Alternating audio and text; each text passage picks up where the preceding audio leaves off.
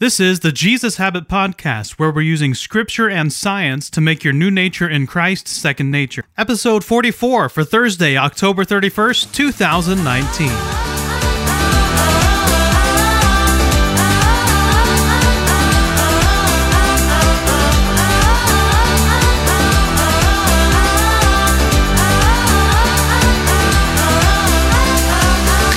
The big idea Jesus does not cover up our sin, he cleanses us of sin. Our weekly identity statement I have surrendered the motive of my life to Christ. And our memory verse Therefore, since we are surrounded by such a great cloud of witnesses, let us throw off everything that hinders and the sin that so easily entangles. And let us run with perseverance the race marked out for us, fixing our eyes on Jesus, the pioneer and perfecter of faith.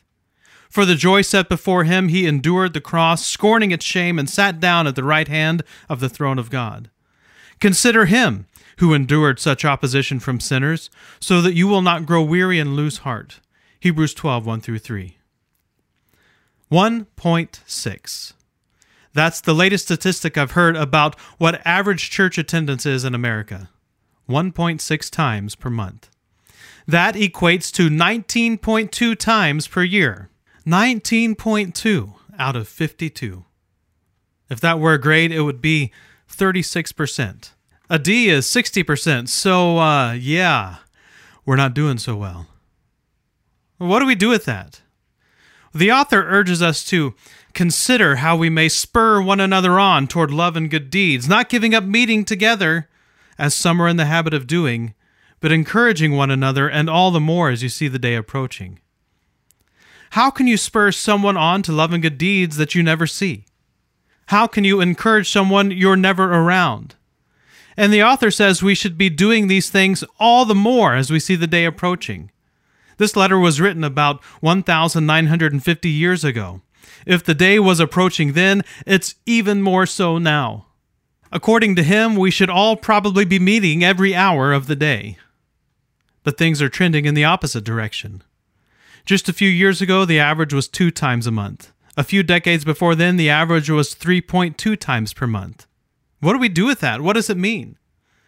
Well, I'm sure there are a lot of things it can mean, but there are two dominant points I want to contrast.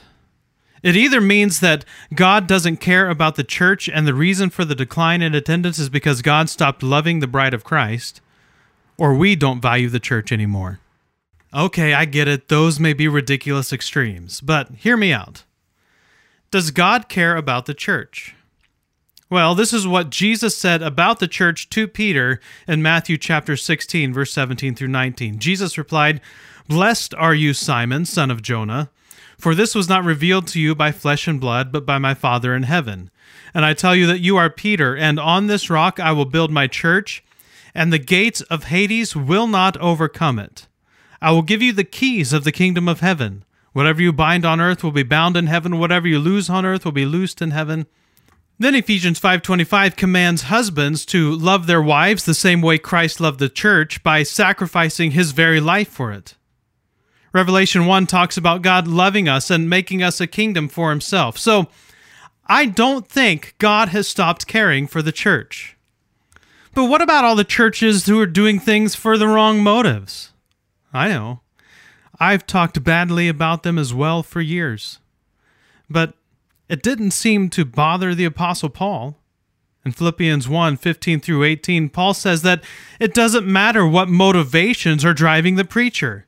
All that matters is that Christ is being preached.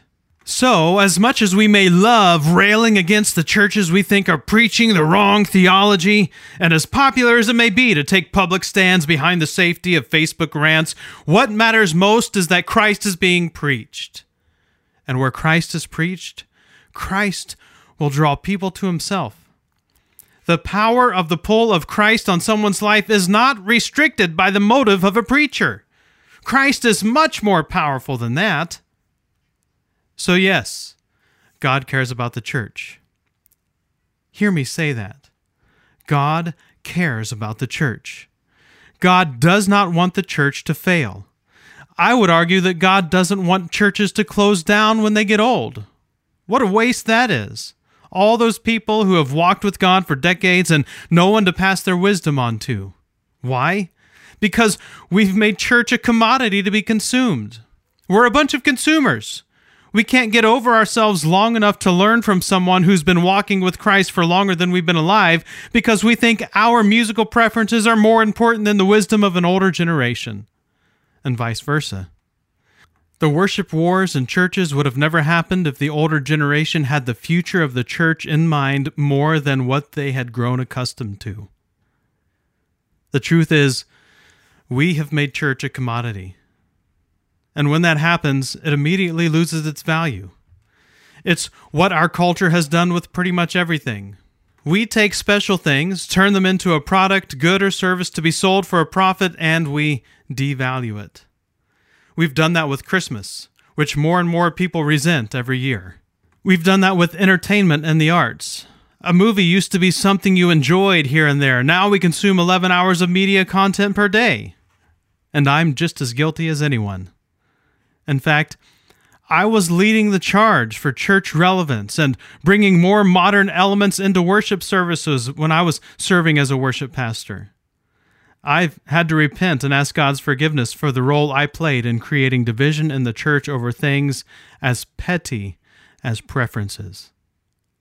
But when you take something of eternal value and turn it into a commodity, you instantly devalue it. We as church leaders bear much of the responsibility for what has happened in the church today, but we do not carry all the blame. As church leaders, we allowed the ambitional pursuit of becoming the next megachurch to become the motive that was guiding our decision making.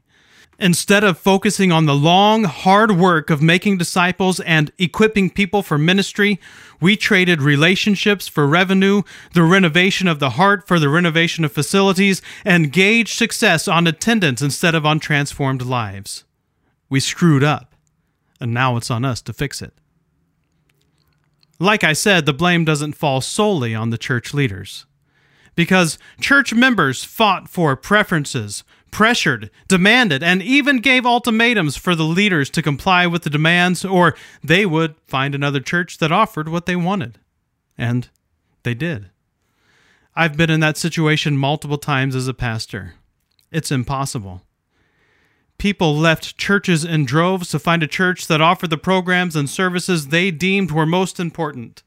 And now people critique, evaluate, and decide whether they will attend a church based on impossible to know criteria. Churches get rejected for some of the silliest reasons, including how the pastor dresses. So, I think it's safe to say we have all played a role in devaluing the church. We have turned God's precious community of believers into a commodity that we consume. And just like everything else in our modern time, we use it until we don't like it anymore, then we throw it away. We give up meeting together for reasons like, I need some me time. I don't get anything out of it. I'm kind of sick. I need a mental health day. I don't fit in. I don't like going by myself. I'm tired, didn't sleep well, and was running late. It's just full of hypocrites anyway. I I have family commitments. I'm I'm afraid I'll run into that person I don't like and I don't want to have to have a confrontation.